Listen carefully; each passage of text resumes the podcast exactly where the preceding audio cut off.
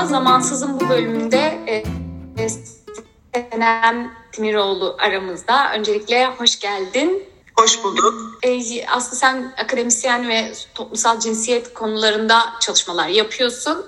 Ben de seni sanırım e, Kanatlanmış Kadınlar kitabından ve sonra Gaflet'te ve çeşitli çalışmalarda takip etmiş oldum. Senden konuşmuş olalım. Belki sen de kendinle ilgili bir şey eklemek istersin. E, hem de birazcık bu programda Fatma Aliye'den ve senin o Fatma Aliye yolculuğundan ve Fatma Aliye'nin belki bugün bize kattıklarından konuşuruz diye düşünüyorum. Tekrardan hoş geldin. Hoş bulduk Kübra.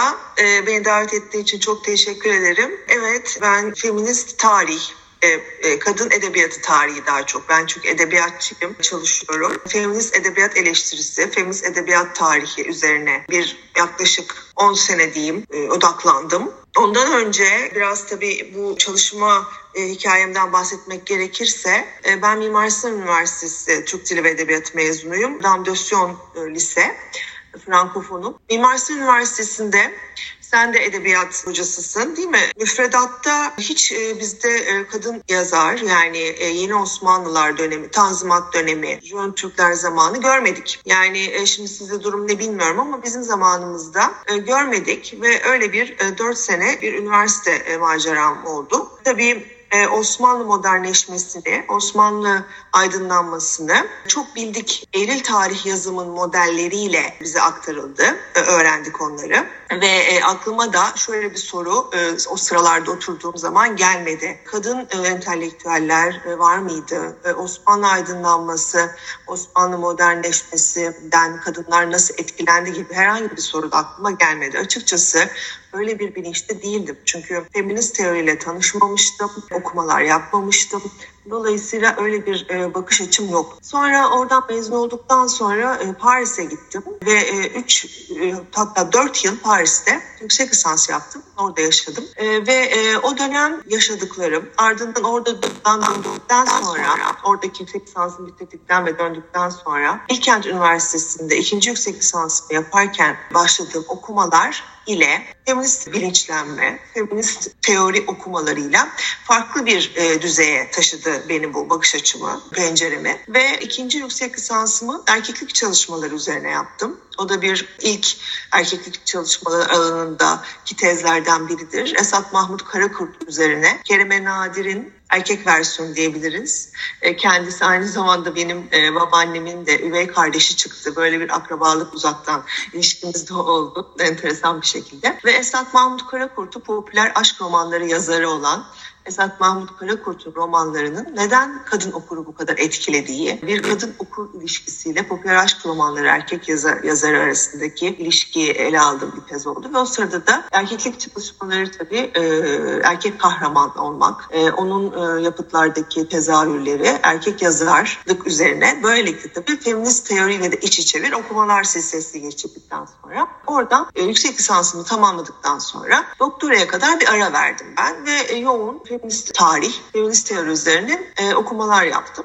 Sonra Özyeğin Üniversitesi'nde 2009 yılında çalışmaya başladığımda Çimen e, Günay Erkol'un TÜBİTAK projesine dahil oldum orada danışman olarak. O da kadın e, edebiyatçılar, yazarlar üzerine bir TÜBİTAK projesi ve orada 19. yüzyıl kadın edebiyatı çalışmaya başladım. O e, alan ilgimi çekti ettim. Ve bu çalışmaları yaparken de tabii şu soruyu sormaya başladım artık. Çünkü okumalarımla belli bir bilince gelmiştim. E, Osmanlı aydınlanması kadınları nasıl etkiledi? Osmanlı kadın entelektüellerin durumu neydi? Ve hop diye geri döndüm. Mimar Sinan Üniversitesi yıllarına, Paris yıllarına, e, Bilkent'e falan bütün bir geçmişime de bakarak deneyimimi ve bakış açımı birleştirerek ben bir doktora projesi e, yazayım en iyisi diyerek Sorbonne Üniversitesi'ne e, bu projeyi yazdım. Çünkü ben yurt dışında olduğum için 4 sene e, şeyi biliyorum yani Osmanlı tarihinin oryantalist ve cinsiyetçi olarak nasıl ele alındığını yurt dışında yani Fransız Akademisi'nde de nedir bu? Osmanlı kadınlarına biliyorsun harem üzerinden e, okumalar yapılması e, ondan sonra yani oradaki e, Avrupa bakış açısına Avrupa merkezci bakış açısında bildiğim için e, ve yurt dışına bir tez yazayım. Hem yurt içine hem yurt dışına. Önce bir yurt dışına öyle bir kitaplaşayım diye. Ne yaptım? E, dedim ki Osmanlı kadınları üzerine çalışacağım ama Osmanlı kadın edebiyatçılar çünkü benim alanım edebiyat ve edebiyatın içerisindeki feminist e, harekete bakacağım ve aynı zamanda Avrupa ile olan ilişkilerle birlikte yani etkileşim halinde bakacağım. Çünkü birinci dalga feminist hareketin e, bizimkilerle birlikte iç içe olduğu ve e, almalı vermeli etkileşim halinde olduğunu fark ettim. Yani o iki şey birleşti, iki formasyonun birleşti diyeyim. Dolayısıyla Fransız özellikle Frankofon olduğum Avrupalı kadın e, gazeteciler ve zaten biz de biliyorsun Frankofoniyi çok önemsiyoruz Tanzimat'ın başında yani Fransızca kültür dili olarak bizde yer alıyor Osmanlı modernleşmesinde. Dolayısıyla buradaki etkileşime bakacağım e, diyerek bir tez e, projesi yazdım ve kabul ettiler ve 2011'de başladığım tez e, çalışmamı 2017'de tamamlayıp 2017'de hep söylüyorum yani en yüksek derecede onur derecesiyle en yüksek notla e, savundum 2017'de. E, çünkü benim için e, önemli bir başarıydı. 40 yaşında doktoramı bitirmiştim ve e, Paris'te bir e, savunma yaptım. Yani bayağı uzun da sürdü. Beni e, şey yaptılar bayağı uzun var orada savunmada. E, dolayısıyla daha sonra da 2020 yılında Kanatlanmış Kadınlar adıyla e, iletişim yayınlarından kitaplaşmış bir şekilde yani daha teorik kısımları kırpılarak çünkü akademik bir yayınla kitap yayın arasında fark oluyor. Yine içeriği tabii ki de kırparak ve düzenleyerek kitaplaştırarak 2020 yılında Kanatlanmış Kadınlar adıyla e, basıldı. Maceram ee, şimdi bu kadar diyeyim. Çok güzel oldu. çok güzel bir macera. Yani aslında tez çalışmandan ve işte bu Fatma Ali'ye seni götüren kısımdan bahsetmiş oldum. Ee, ben de işte yetişmiş ve e, sadece Fatma Aliye'den de şey diye bahsediyoruz. İlk e, kadın romancımız işte yazarımız. O da daha çok yani böyle adı geçen e, ve işte e, hani bir, bir, bir yerde duran belki de o adın geçmesinde tırnak içinde Ahmet Mithat Efendi'nin ona yazdığı bir e, anlatımın olmasından kaynaklı da olabilir. İşte Fatmali'yi anlatıyor çünkü. Biraz oralardan o işte erkeklik üzerinden ve edebiyat tarihçiliğinin erkek anlatı, erkek edebiyatçıları anlatması üzerinden hatta senin de gaflette anlatılan bizim hikayemiz değil kısmında da bundan bahsediyorsun. Fatma Ali'ye peki e, kimdir? E, bir de senden dinlemek isterim yani ne yapmış e, ki dönemi için bence çok önemli şeyler yapmış ilk hani önden söylemiş olayım. E, yani ilk romancılardan bir tanesi. Daha öncesi de var tabii. E, ama hani devam ettirdiği için roman anlayışı. işte dergilerde yazmış e, bir kadın cemiyeti kuruyor. Döneminin feministlerinden sayılabilecek önemli katkılarda da bulunuyor döneminde hem edebiyat e, ve sanat alanında.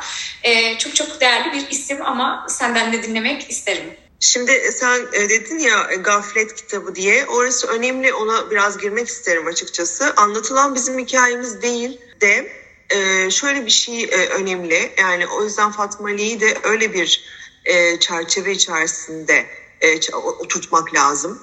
Çünkü onu konumlandırmak, hakiki bir konumlandırma yapmak için dönemin tarihi konjonktürü ve yani e, Avrupa'nın aynı zamanda dünyanın e, o döneminin e, kültürel, ekonomik, sosyoekonomik işte e, meselelerine bakarak konumlandırmak lazım. Çünkü ben çalışmaya başladığımda ki hala ana akımda öyle tuhaf bir konumlandırması var Fatma Ali'nin.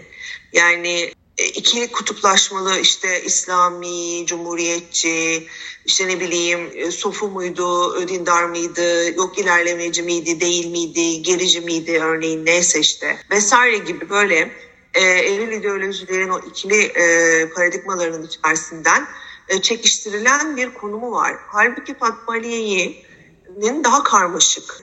Yani e, hep o ikiliklerin indirgemeci bakışından çıktığımızda zaten e, daha karmaşık olduğunu görürüz e, meselelerin.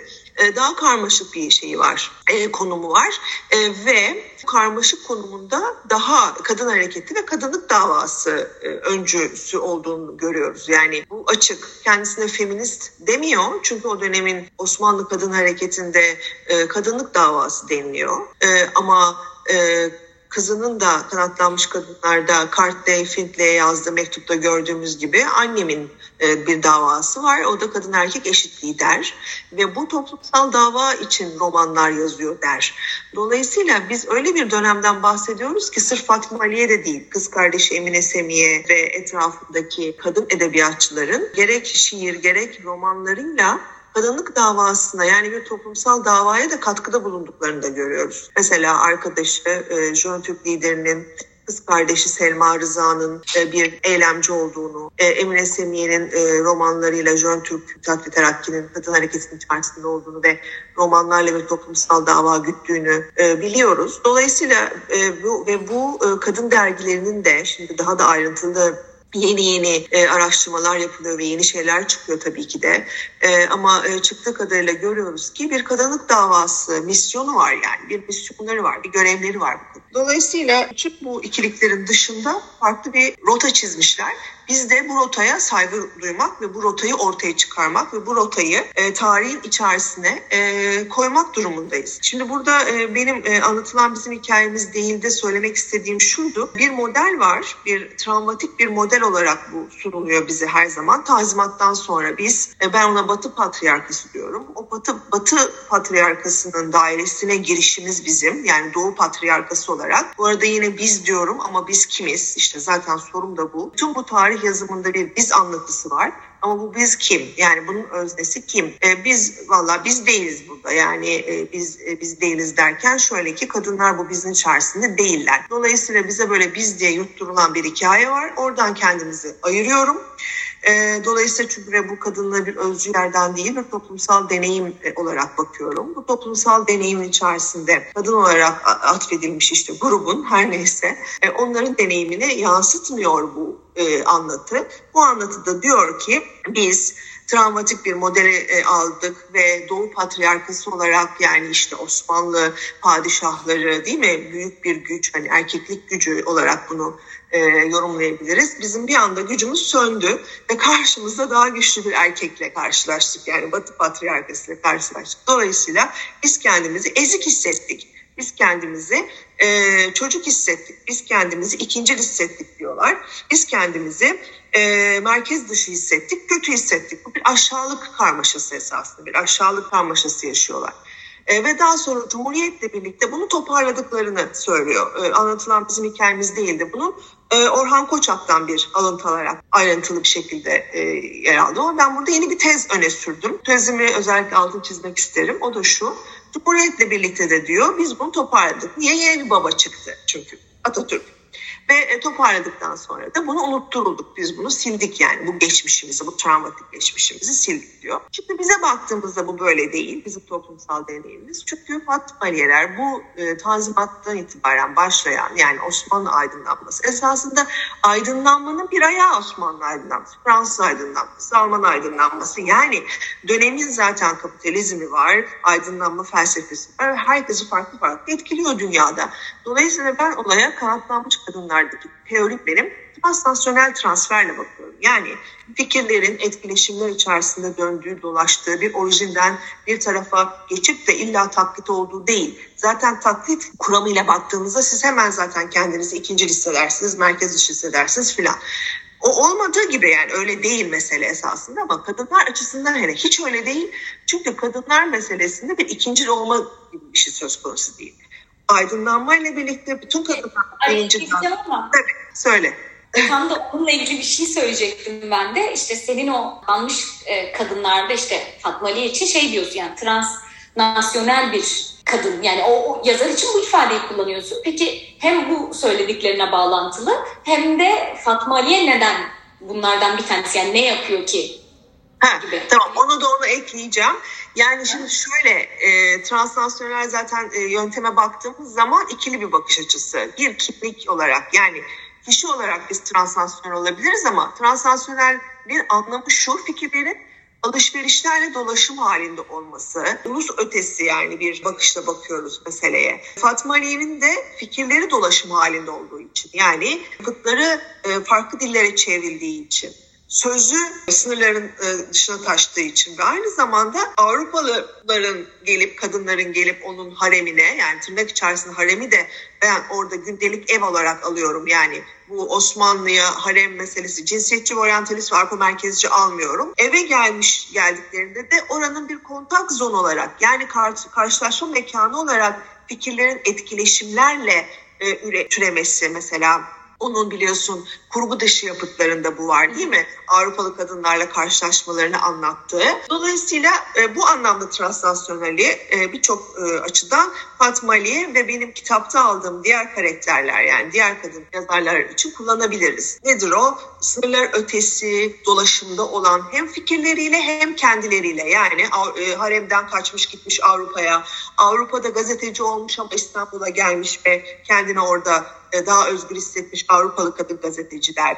İşte Fatma Aliye'nin kitapları çevrilmiş. Kendi yapıtları Amerika'daki Chicago fuarında sergilenmiş. Dolayısıyla bir ne var? Transfer var. Fikirlerin dönüşmesi, dolaşması ve alışveriş var. Bu modele geri dönecek olursak biz 19. yüzyılda kadınlar olarak bütün dünyada hiçbir şekilde bu aydınlanmayı travmatik ya da kötü bir şekilde yaşamadık. Yani Osmanlı'daki kadınlar yaşamadı çünkü Osmanlı aydınları gibi. Nasıl yaşadılar? Bütün dünyadaki diğer kadınlarla birlikte bir bireyleşme, özgürleşme modeli olarak yaşadılar aydınlanmayı. Yani biz de insan değil miyiz diye sordular. Felsefi bir soruyla ortaya çıktılar. Mizojeni felsefedeki kadın düşmanlığını na karşıt bir söylem geliştirdiler ki Fatma Aliye de Ahmet Mithat filozof kızım der. Çok filozof bir kadın yani çok filozof bir kadın derken şöyle hep felsefi yöntemle tartışma yürüten, romanlarını da bu şekilde kurgulayan ve yazılarını da makalelerini de bu şekilde kurgulayan e, bir e, zekası var, bir akıl yürütme biçimi var. Dolayısıyla aydınlanmacı bir yöntemi var yani Fatma Aliye'nin mesela şeyden baktığımızda hani dindar mı, sofu mu filan gibiden öte aydınlanmacı bir akıl, zihin yürütme modeli var. Ve o, bu 19. yüzyılda şunu söylüyorum ben, Osmanlı erkek aydınları aşağılık kompleksi içerisinde güç kaybı olarak yaşarken bu e, modernleşmeyi Tam tersi diyorum benim tezimde Osmanlı kadınları yani nüfusun yarısı olan kadınlar taşraya kadar ulaşan e, bir e, fikirler e, mücadelesi içerisinde bunu bireyleşme, yetişkin olma ve güçlenme olarak yaşadılar. Ta ki Cumhuriyet'e kadar diyorum ve ikinci e, argümanım şu, Cumhuriyet'le birlikte Atatürk'ün kızları olarak çocuk yeniden çocuklu e, çocuk suluğa, çocuk olmaya indirgendiler ve birer çocuğa dönüştürdüler. Ben bu tezimi çok önemsiyorum. Her mecrada bundan sonra altını çizerek söyleyeceğim. Çünkü günümüzde çok alakalı bu. Yeni seçimler geçtik ve bu seçimlerde nüfusun yarısı kadınlardı. Ve bu kadınlar seçmen olarak e, ne kadar başarılı bir şekilde kendi iradelerini sandığa yansıtabildiler. Oy seçme ve seçilme hakkını Nezihe Muhittin'den itibaren bu coğrafyada mücadelesi verilmişken Cumhuriyete gelindiğinde bizim e, çocuksulaştırılıp e, Atatürk haklarınızı verdi e, şeyiyle, söylemleriyle e, birey ve yurttaş olma ve hak zihniyeti yani hak bilincine, politik bilincimizin elimizde alınmasının sonuçlarını şu an yaşadığımızı düşünüyorum. E, örneğin ben e, Yozgat benim annemin, e, Gülten Akın'ın memleketi, benim annemin de memleketi, anneannemin de, e, büyük annelerimin de memleketi olan Yozgat'taki kadınların nasıl oy verdiğini biliyorum. Hepsini minibüse bindirip şu kişiye vereceksiniz dediler. Hadi kız biz de gidelim o kişiye verelim deyip o kişiye verdiler. E, ya da işte benim babamın memleketi Urfa. Urfa'da kadınları otobüse bile bindirmediler. E, kendileri gidip erkekler kadınlar yerine oy verdiler. Dolayısıyla hani bu seçmenlerde diyoruz ya kayıp seçmen. Acaba bu kayıp seçmen kadınlar mı? Kaçı kadınlar, kaçı değil vesaire. Dolayısıyla şu önemli, aydınlanmacı zihniyeti önemsiyorum. Tabii ki de üçüncü dalga feminizmde aydınlanmanın birçok sorunları olduğu ve erkek akıl ve insan erkeğin e, bugünlere bizi getirdiğini biliyoruz. Bunun tabii ki de e, e, mücadelesini veriyoruz ve yeni bir insan sonrası farklı bir e, felsefi zemin oturtmamız gerekiyor. Türücü olmayan, çünkü iklim krizine doğru gidiyoruz. Ekofeminist, çok farklı bakışlarla e, pencerelerimiz açılması lazım ve bu dünyanın daha iyi bir yere gelmesi için ama hepsini bir arada kullanmalıyız. Çünkü şu an şu dakikada e, ülkenin e, daha iyi bir yere gidebilmesi için bizim Aristoteles'in bahsettiği insan politik hayvandır yani siyasal hayvandır tanımında kadınların 19. yüzyılda biz de siyasal hayvanız, insanız mücadelesinin devamının gelmesi gerekirdi ki o politik e, kadınlar ki Simone de Beauvoir şimdi biz ikinci cinsiyet okumaları yapıyoruz. Ben atölyeler de açıyorum bu arada. Ondan da bahsetmek isterim. Eğer buradan beni işitenler olursa bu atölyelere de okuma atölyelerine de e, kadınları bekleriz. Çünkü biz yüz yüze buluşmaları çok önemsiyoruz. Bu karanlıktan yüz yüze buluşarak çıkacağımızı düşünüyorum. Biz şimdi de okuyarak yani ben e, edebiyatçı aynı zamanda akademisyen olarak 15 yıldır o yüzden eğitime çok önem, önem veriyorum. Yani çünkü ben de okuyarak bir bilinç seviyesine ulaştığımı düşünüyorum. Tam da böyle bilinç yükseltme toplantıları gibi bu okuma toplantılarını çok önemsiyorum. Ve e, buradan bir duyanlar olursa e, ki mutlaka olur olacaktır diye düşünüyorum. E, onları sanat kritik üzerinden e, atölyelere ya da Gümüşlük Vakfı Akademisi üzerinden yani Latife Tekin'in akademisi üzerinden şimdi biz Haziran'da yine açıyoruz. 19, 20, 21 Haziran.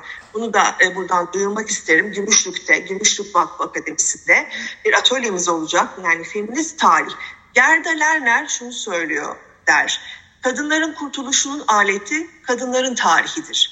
Biz kendi tarihimizi iyi bilirsek ve o politik bilince sahip olursak çok daha iyi e, bir geleceğe ilerleyeceğimiz yani daha öz, e, özgür, eşit ve adil bir yaşamı e, kuracağımıza hem kendimiz için hem diğerleri için. Ve Simone de Beauvoir şunu söylüyor. Kadınlar politik bilince sahip olursun istenmez. Çünkü eve gittiklerinde erkekler erkekleri de politik bilince çekecekleri için kadınların uyanışı ve politik bilincinin bütün dünyayı değiştireceği düşünüldüğünden patriarka tarafından bu hep baskılanmıştır der gerçekten de kadınların eğitim alanında akademiye girmesi 19. yüzyıla kadar baskı altındaydı.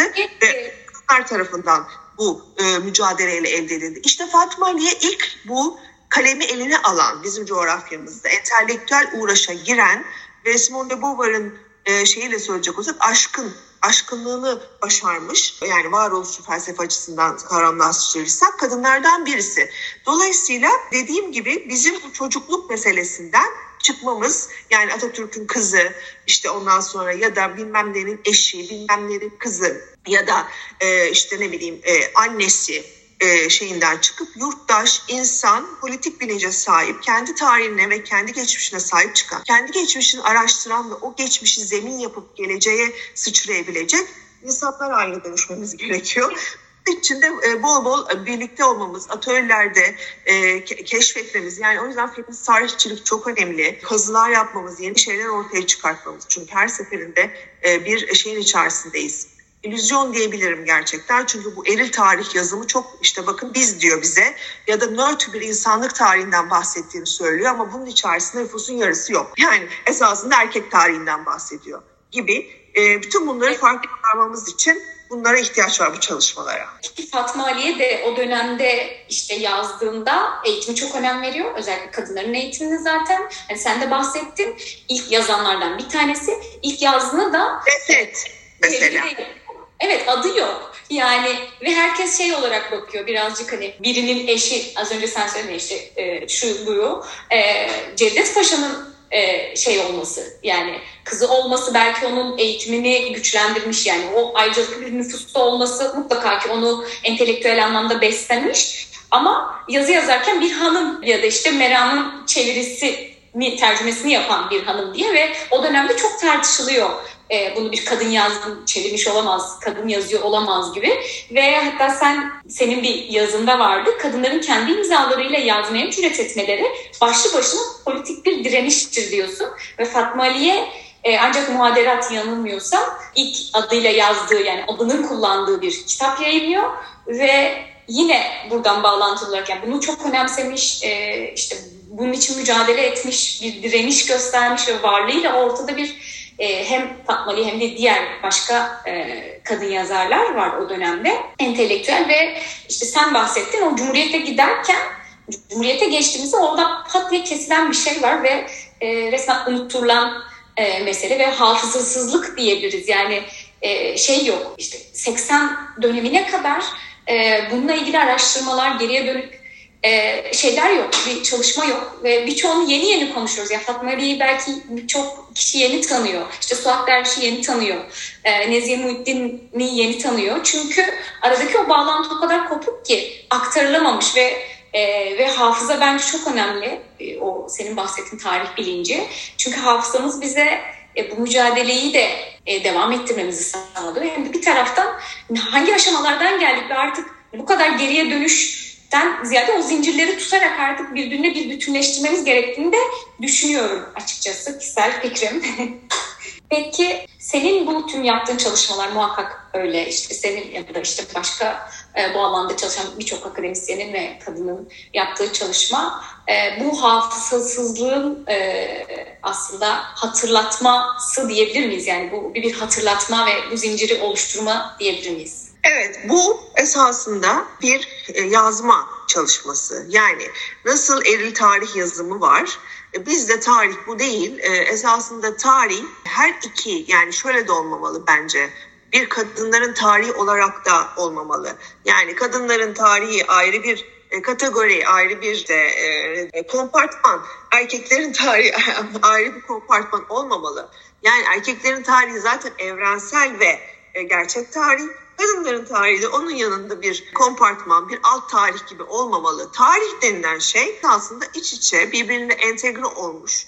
Yani çünkü burada zaten öyle olmasını istememelerinin nedeni şeyin ortaya çıkacağı, o dar ilişkilerinin, güç ilişkilerinin ortaya çıkacağı ifşa olması dan korkulduğu için karartma var, evcilleştirme var, türlü türlü strateji var. Yani düşünsenize bir edebiyat tarihi yazdığınız zaman hakiki bir edebiyat tarihi, nesnel bir edebiyat tarihi yazdığınız zaman orada birçok hiyerarşi, güç ilişkisini, cinsiyetçiliği, ayrımcılığı, mizojeniyi hepsini deşifre etmek durumunda kalacaksınız. Kadınların tarihini de içine soktuğunuzda o erkeklerle birlikte. Yani benim kanatlanmış kadınlardaki mesela Ahmet Mithat'la Fatma Ali'yi ele alışımı entegre ettiğinizde mesela 19. yüzyıl edebiyat tarihi yazıyor Ahmet e, Ahmet Tanpınar. Fatma Ali'ye sadece bir dipnot var ve adı kim ne olduğu da belli değil yani. Böyle bir tarih yazımı olabilir mi? Orada sadece Ahmet Mithat'ın e, işte şeyinden bahsediyor. Kitabından bahsetmek için Ahmet Mithat kısmında Fatma Ali'den bahsetmiş.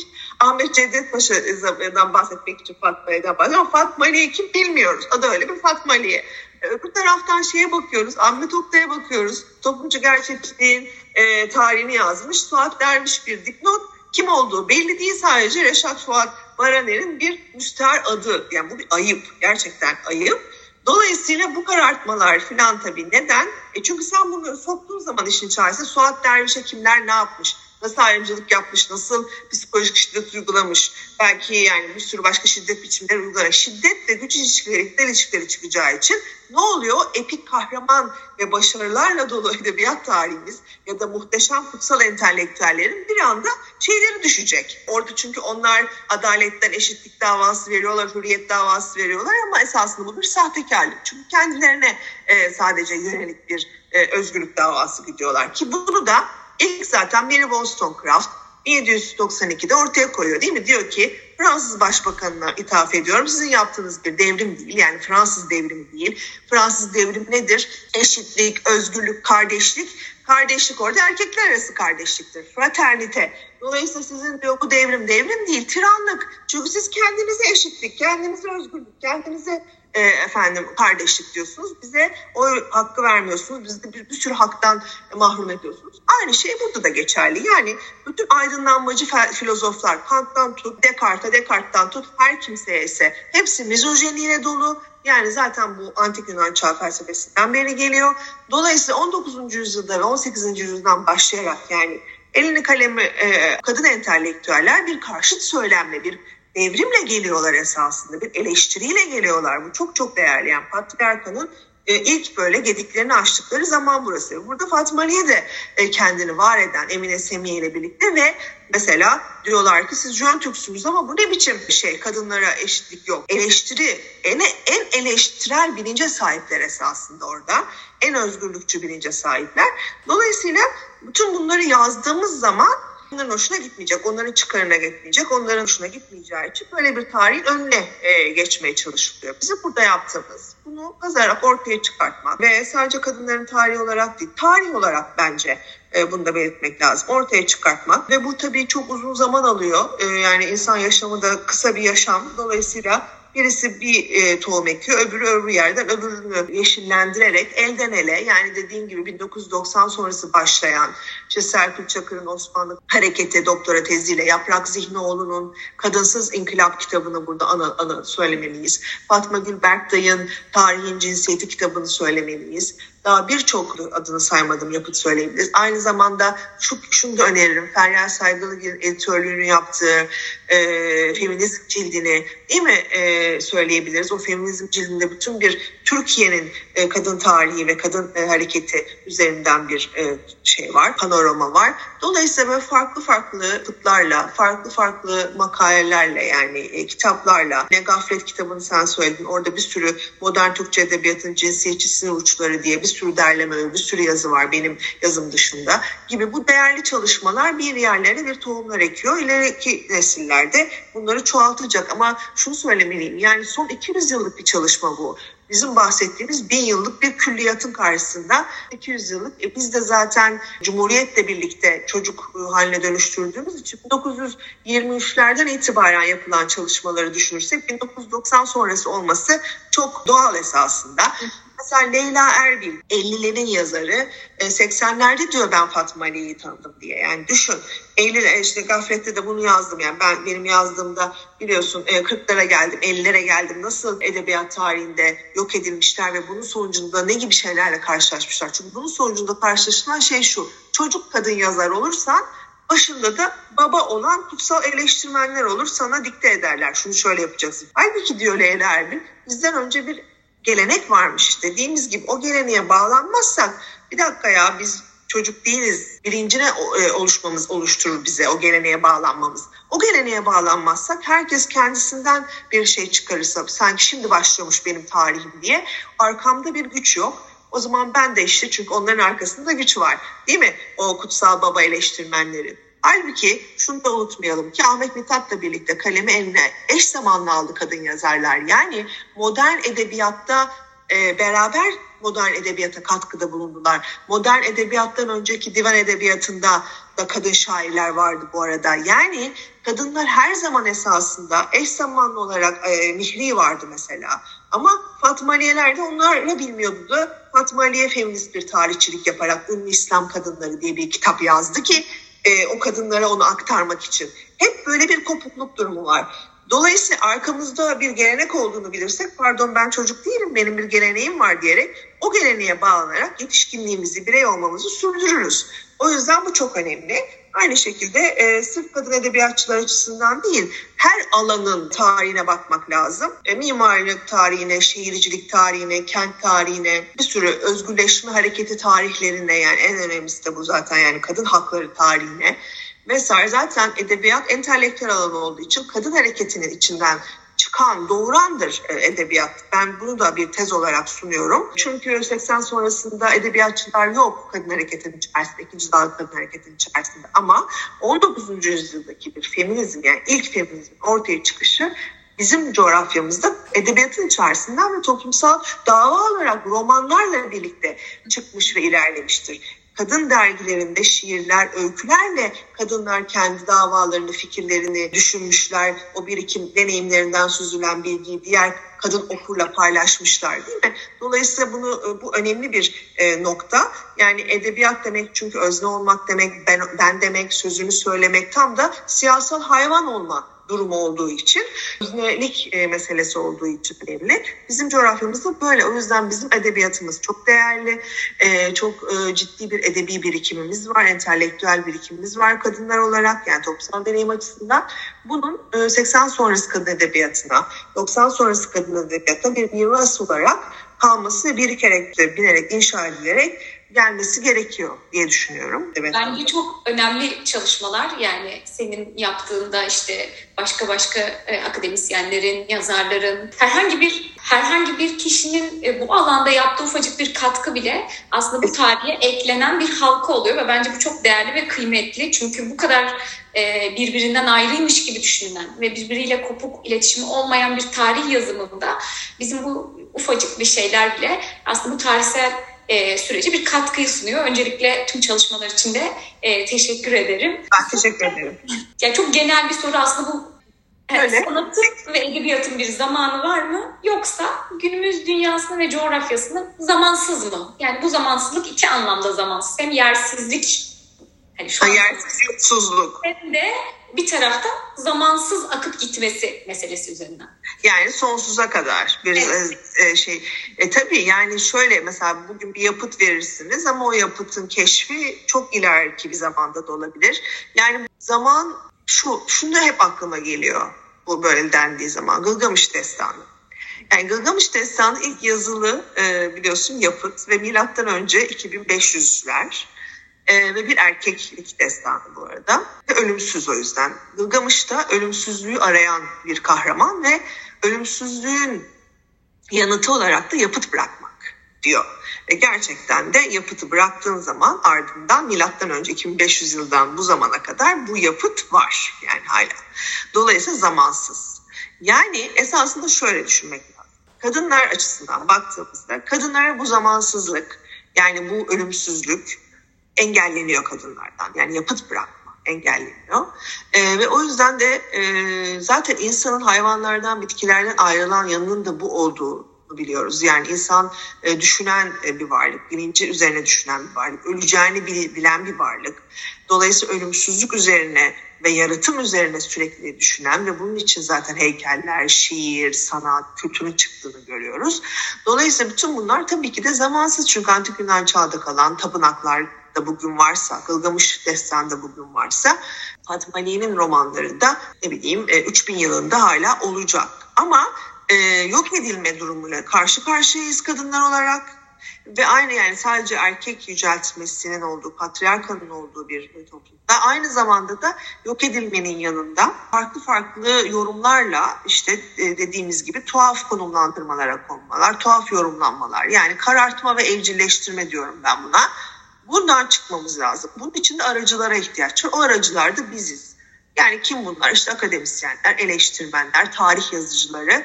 Bunlar e, bu aracılar e, tabii biz yapıt da verebiliriz. Hiç belli olmaz. Ben belki seneye bir roman da yazabilirim. Benim durum yok çünkü şimdi biz e, atölyelerimizde aşkınlık üzerine çalışıyoruz. Yaratıcılık üzerine, kadınların yaratıcılık üzerine çalışıyoruz.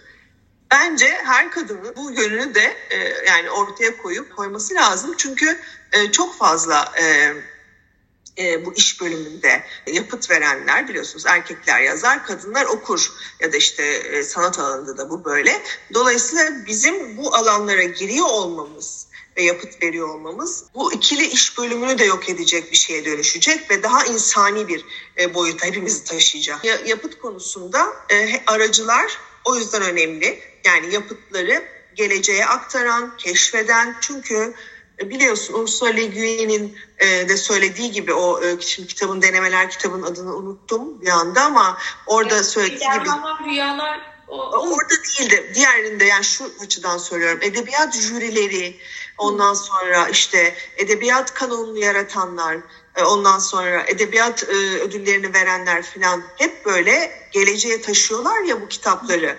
İşte burada bir illüzyon, burada bir e, şey durumu var, yanlış bir şey var. Yani Rusya'da ilgili diyor ki sanki sanırsın ki diyor kadınlar iyi yazmıyor. Sanki sanırsın ki diyor erkeklerin yapıtları muhteşem. Sanki sanırsın diyor sadece erkek edebiyatçılar var.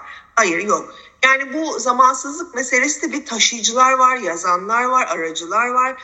Dolayısıyla öyle e, çok da şey yapılan bir şey denir ya hani yapıt iyiyse zaman onu belirler. Öyle değil işte. Yapıt iyiyse. Çünkü mesela Fatma Ali'nin yapıtları çok iyi. Hadi bakalım.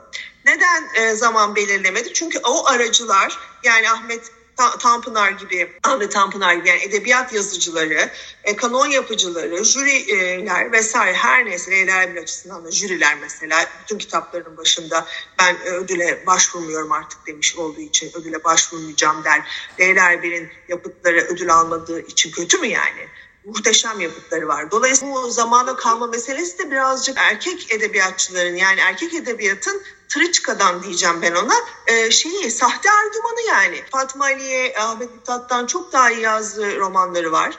E, dönemin e, yazarlarından çok daha iyi yazdığı romanları var. Yani bir algı yönetimi ve manipülasyon bugünün e, sözcüklere söyleyecek olursam sonucunda olursam bir zaman e, meselesini de konuşmak gerekiyor. Öyle e, şey iyi yapıtsa bırakalım zamana kalır falan değil.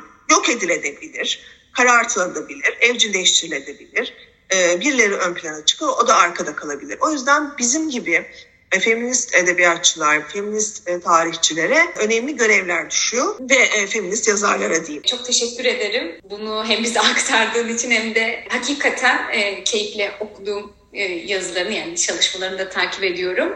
Teşekkür e, ederim. Ve bunlar çok kıymetli ve programa konuk olduğun için de çok teşekkür ederim. Evet. Ben de sana şu açıdan çok teşekkür ederim. Beni dinleyicilerle buluşturduğun, çünkü mecra çok önemli. Bütün mecralar da erkekler tarafından tutulduğu için bizim konuşacağımız mecralara ihtiyacımız var. Dolayısıyla e, beni e, yani işitenlerle buluşturduğun için çok teşekkür ederim. Bana mecra açtığın için çok teşekkür ederim. E, bu konu da önemli. Yani sırf erkek paneller, e, sırf e, işte onlara sap deniyor, sırf adam paneller yapılıyor, sırf adam programlar yapılıyor ve bizim feministlerin sözü öde karartılıyor. O yüzden e, bu mecralar da çok önemli. Sana bu anlamda çok teşekkür ederim. Ben de çok teşekkür ederim. Bir sonraki programda görüşmek dileğiyle. Hoşçakalın.